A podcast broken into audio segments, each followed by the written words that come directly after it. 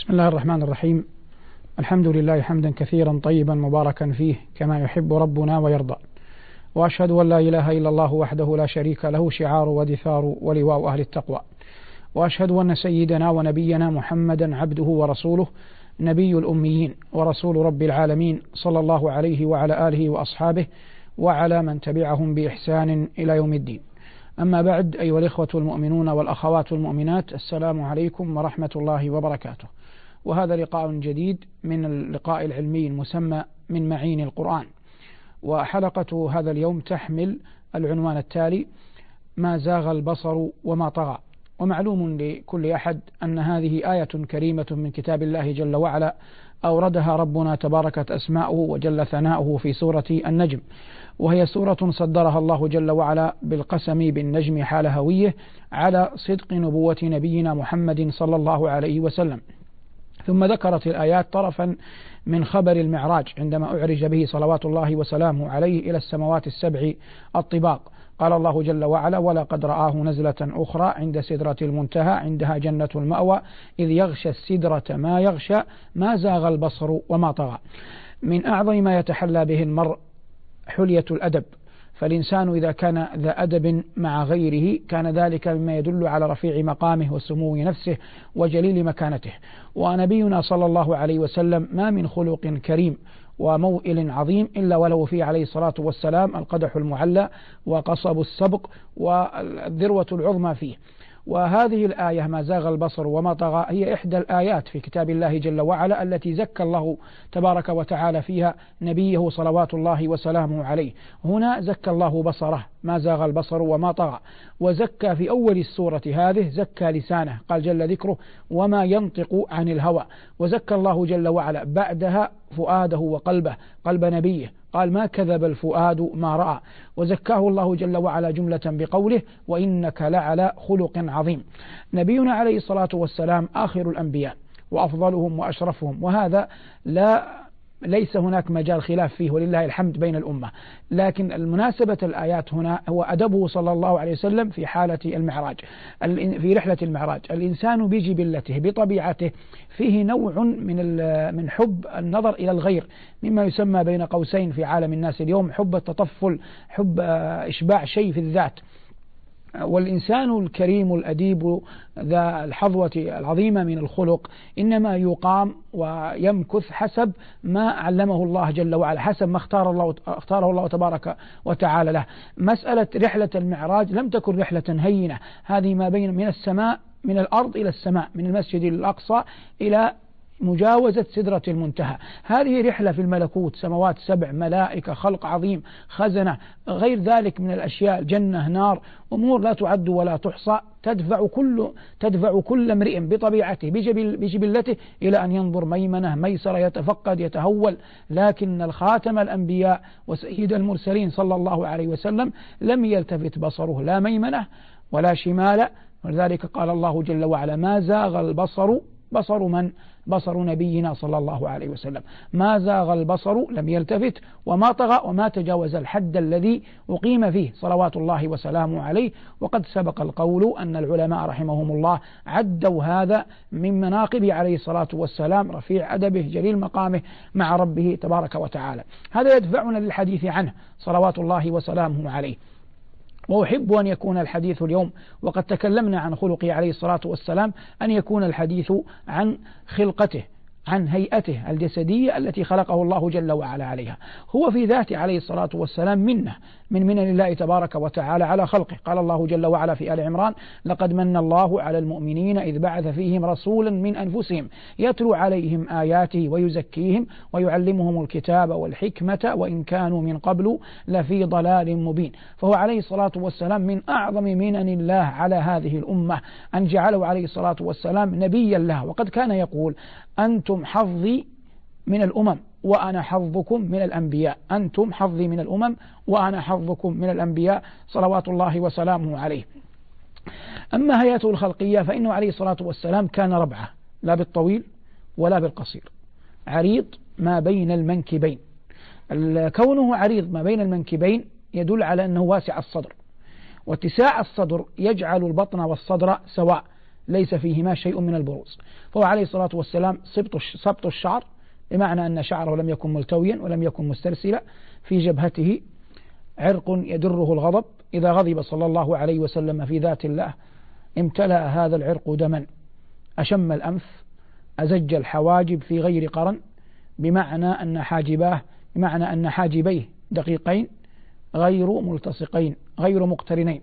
أشم الأنف عالي أرنبة الأنف طويل أشفار العينين الأهداب ضليع الفم كما ينبغي للخطيب أن يكون كث اللحية الشيب فيه ندرة متفرق شيب في صدغه الأيمن شيب في صدغه الأيسر وشيب قليل في شعره وقد قالوا إن أكثر الشيب عليه الصلاة والسلام في عنفقته ها هنا هذه العنفقة في الإنسان فهو عليه الصلاة والسلام أكثر شيبه في عنفقته. وجملة ما فيه من شعر أبيض شعر شيب لا يكاد يتجاوز عشرين شعرة. صلوات الله وسلامه عليه. كان عنقه إبريق فضة. دقيق المسربة. الوهد التي في النحر إلى أسفل السرة. بينهن خيط. شعر ممتد على هيئة خيط دقيق. عرف به.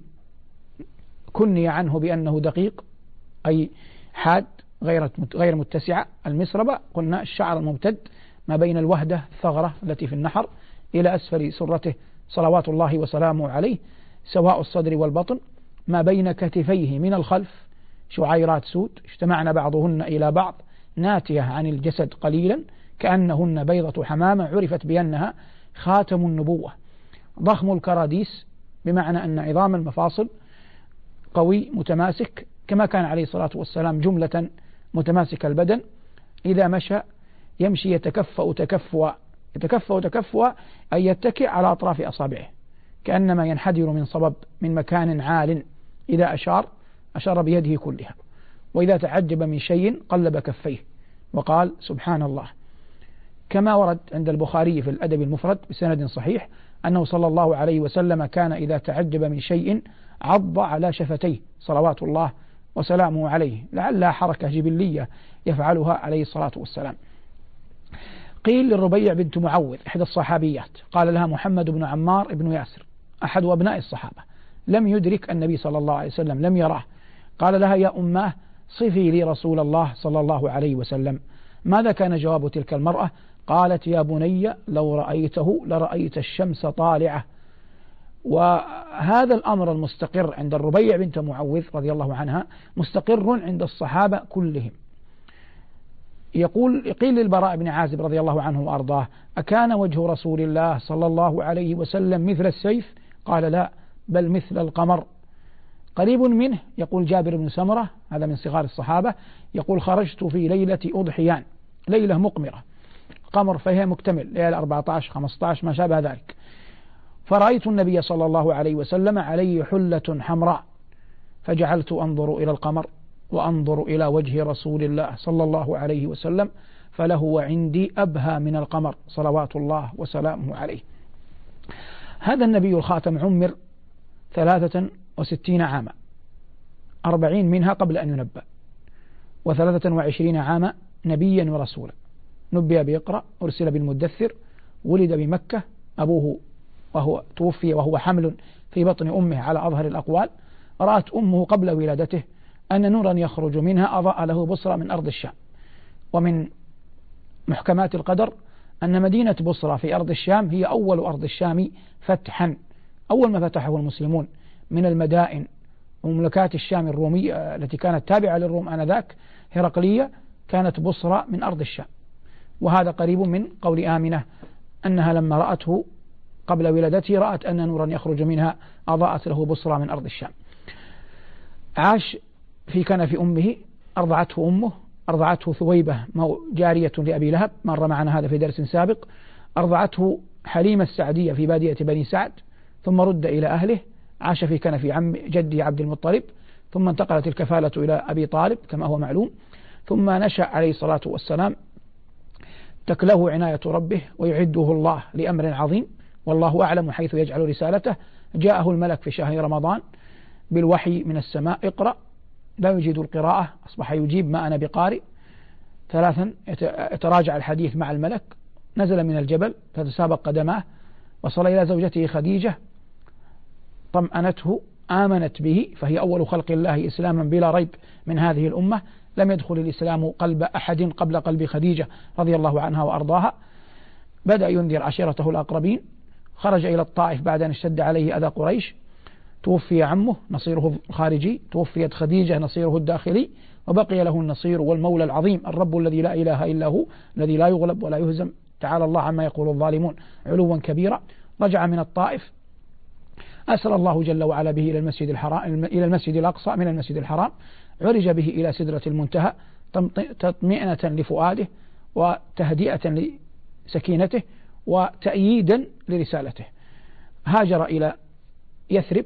هذا هكذا كان اسمها سميت المدينة بمقدمه صلوات الله وسلامه عليه فهي تضاف إليه إضافة تشريف مدينة رسول الله صلى الله عليه وسلم عاش فيها عشرة أعوام جاهد في الله جل وعلا حق جهاده أسس دولة الإسلام ربى الصحابة على الكثير والعظيم من المثل والقيم أظهر الله على يديه شرائع الدين أتم الله عليه النعمة أكمل الله جل وعلا الدين حج حجة الوداع في أخريات حياته. أنزل الله جل وعلا عليه في يوم عرفة. اليوم أكملت لكم دينكم وأتممت عليكم نعمتي ورضيت لكم الإسلام دينا. صلوات الله وسلامه عليه. عاد من الحج مكث في المدينة شهر محرم وصفر بعد شهر ذي الحجة. في أوائل شهر ربيع انتقل صلى الله عليه وسلم إلى الرفيق الأعلى والمحل الأسنى هذا جملة ما يمكن أن يقال عن رسول الهدى ونبي الرحمة صلى الله عليه وسلم. نعود من حيث بدأنا من قول الله جل وعلا ما زاغ البصر وما طغى. العرب تضرب المثل في الكرم بحاتم وفي الذكاء بإياس وفي الشجاعة بعنترة وفي الإقدام بعمر بن معد كرب وبغيرهم. هذه نماذج بشرية منها من أدرك الإسلام ومنها من لم يدرك الإسلام. وضرب المثل إنما يعتمد على أمور ظاهرة من هذا الشخص فيضرب به المثل في ذلك. هو عليه الصلاة والسلام بين أن الناس أعطاهم الله أعطيات متفرقة. فقال عليه الصلاة والسلام أشدهم في دين الله يعني صحابه عمر وأحيا أمتي عثمان وأعلمكم بالحلال والحرام معاذ. إلى غير ذلك من تقسيم عليه الصلاة والسلام لأصحابه الذين كانوا معه ينصرونه ويؤيدونه. أما هو من هو عليه السلام؟ هو عليه الصلاة والسلام في الذروة من هذا كله. هو عليه الصلاة والسلام في الذروة من هذا كله وهذا المعنى الحرفي واللفظي والمعنوي والمتسع لقول الله جل وعلا وإنك لعلى خلق عظيم وإنك لعلى خلق عظيم. هذه اللفتة تنبه إليها بعض الشعراء. فلما مدحوا النبي صلى الله عليه وسلم لم يذكروا خصيصة واحدة فيه لأن هذا يصلح في مدح عنترة كونه شجاع في مدح حاتم كونه, كونه كريم وغير ذلك لكن لا يصلح مدح النبي صلى الله عليه وسلم لأنه كما أسلفنا جميع صفات الفضل قد حواها صلوات الله وسلامه عليه. يقول مثلا شوقي رحمه الله فإذا خطبت فللمنابر هزة تعر الندي وللقلوب بكاء وإذا أخذت العهد أو أعطيته فجميع عهدك ذمة ووفاء وإذا قضيت فلا ارتياب كأنما جاء الخصوم من السماء قضاء وإذا بنيت فخير زوج عشرة وإذا ابتنيت فدونك الأبناء وإذا رحمت فأنت أم أو أب هذان في الدنيا هما الرحماء. وإذا ملكت النفس قمت ببرها ولو أن ما ملكت يداك الشاء وإذا أخذت العهد أو أعطيته فجميع عهدك ذمة ووفاء وإذا قضيت فلا ارتياب كأنما جاء الخصوم من السماء قضاء وإذا بنيت فخير زوج عشرة وإذا ابتنيت فدونك الأبناء وإذا حميت الماء لم يورد ولو أن القياصر والملوك ظماء. يا أيها المسرى به شرفا إلى ما لا تنال الشمس والجوزاء؟ يتساءلون وأنت أطهر هيكل بالروح أم بالهيكل الإسراء؟ بهما سموت. مطهرين كلاهما روح وريحانية وبهاء تغشى الغيوب من العوالم كلما طويت سماء قلدتك سماء أنت الذي نظم البرية دينه ماذا يقول وينظم الشعراء؟ المصلحون أصابع جمعت يده هي أنت بل أنت اليد البيضاء. صلى عليك الله ما صحب الدجى حاد وحنت بالفلا وجناء واستقبل الرضوان في غرفاتهم بجنان عدن آلك السمحاء. هذه قصيدة وإن قلنا ذات أبيات طويلة بعض الشيء لكن مناسبتها لما نحن فيه مناسبة مقترنة, مقترنة كثيرا لها التصاق كبير بما نحن فيه من ثناء الله على نبيه صلوات الله وسلامه عليه. إذا أخذنا من الذي اقتدى بأدبه عليه الصلاة والسلام؟ لا شك أن أصحابه رضي الله عنهم وأرضاهم ورثوا عن نبيهم وأخذوا في مدرسة النبوة جما كثيرا من الأخلاق العظيمة الفاضلة التي كان يتحلى بها صلى الله عليه وسلم. ونحن لا نذكر دائما أمرا مقدم فيه أحد كما يقدم أبو بكر. فأبو بكر رضي الله تعالى عنه الصحابي الأمثل والصديق الأكبر والنموذج الأول في أصحاب رسول الله صلى الله عليه وسلم. ونحن ما زلنا في عالم الأدب. ذهب عليه الصلاة والسلام ذات مرة إلى بني عمرو بن عوف. جماعة من الأنصار كانوا يسكنون جنوب, جنوب المدينة عند مسجد قباء الآن. ليصلح بينهم بينهم نوع من المشاجرات فذهب عليه الصلاة والسلام لإقامة الصلح. تأخر عليه الصلاة والسلام عن الصلاة العصر لبعد المسافة. فجاء بلال رضي الله عنه المؤذن إلى أبي بكر. قال أو قيم وتصلي؟ فقال الصديق رضي الله عنه نعم. فأقيمت الصلاة. وتقدم أبو بكر رضي الله تعالى عنه يصلي بالناس. في خلال الركعة الأولى قبل أن يركع أبو بكر قدم النبي عليه الصلاة والسلام اخترق الصفوف حتى وقف في الصف الأول. كأن الناس شعروا فأخذوا يسبحون يعني يصنعون شيئا يحاولون أن يشعروا أبا بكر أن النبي عليه الصلاة والسلام قدم. فطن أبو بكر لهذا التفت فأشار إليه النبي عليه الصلاة والسلام لما أراد أبو بكر أن يتأخر حتى يتقدم عليه الصلاة والسلام إماما. أشار الرسول عليه السلام لأبي بكر أن امكث مكانك. فرفع أبو بكر يديه يدعو ثم رجع رجع ماذا؟ رجع إلى الصف وتقدم عليه الصلاة والسلام إماما. فصلى بهم فلما فرغ من صلاته التفت إلى الناس. وخص الصديق بقوله ما منعك أن تثبت أي في الإمامة إذ أمرتك أو أشرت إليك. فقال الأديب الصديق رضي الله عنه وأرضاه الذي أخذ الأدب عن رسول الله صلى الله عليه وسلم قال ما كان لابن أبي قحافة أن يتقدم على رسول الله صلى الله عليه وسلم. قال ما كان لابن أبي قحافة أن يتقدم على رسول الله صلى الله عليه وسلم. هذه حادثة لا تأخذ أسطر مدونة في السيرة أو في كتب الأحاديث وهي قد الحديث رواه البخاري. لكنها والله تأخذ صفحات مجلدات في قضية استقاء الأدب مع الغير فكيف مع نبينا صلى الله عليه وسلم؟ إن النفس البشرية بجبلتها جبلت على أنها تحب المقامات العالية جبلت على أنها تحب العلو والزهو هذا موجود في كل أحد. لكن من كان الله يلجمه بلجام التقوى ويحفظه الله جل وعلا بالأدب إنما يسوس نفسه. والعرب تقول وما عاتب الحر الكريم كنفسه والمرء يصلحه الجليس الصالح. وما عاتب الحر الكريم كنفسه والمرء يصلحه الجليس الصالح. والمقصود من هذا أن الإنسان لو أطلق لنفسه العنان فيما يريد لا ذهبت نفسه مذاهب شتى لكن إذا لجمها بلجام التقوى رزق الأدب الأدب مع الوالدين. ولهذا قال الله واخفض لهما جناح الذل من الرحمة. الأدب مع المعلم فقد تقع على معلومة على جزئية من المعرفة لا يعرفها أستاذك. لكن ليس من الأدب أن تقولها لتشعر التلاميذ لتشعر الطلاب لتشعر الحضور أنك تعرف ما لا يعرفه أستاذك. وإنما كم من عاقل يحاول أن يكتم علمه حتى لا يظهر علمه على علم غيره إذا كان لغيره إذا كان لغيره حق عليه. فإن كان لغيرنا حق علينا وجب أن نتأدب معه.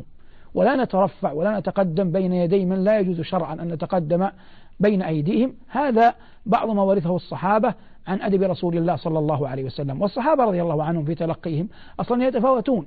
هذا شيء جبلي أن الناس يتفاوتون في تلقيهم للمعرفة ويتلقوا ويتفاوتون كذلك في قضية إعطائهم للمعرفة.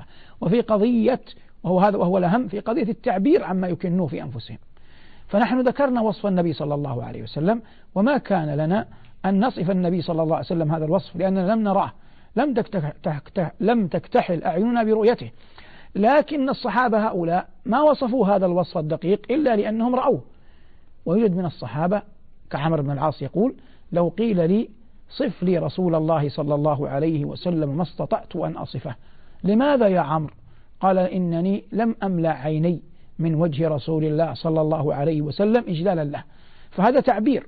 ولا يعني أن الذين ملأوا أعينهم من وجه رسول الله أنهم غير مؤدبين حاشا وكلا.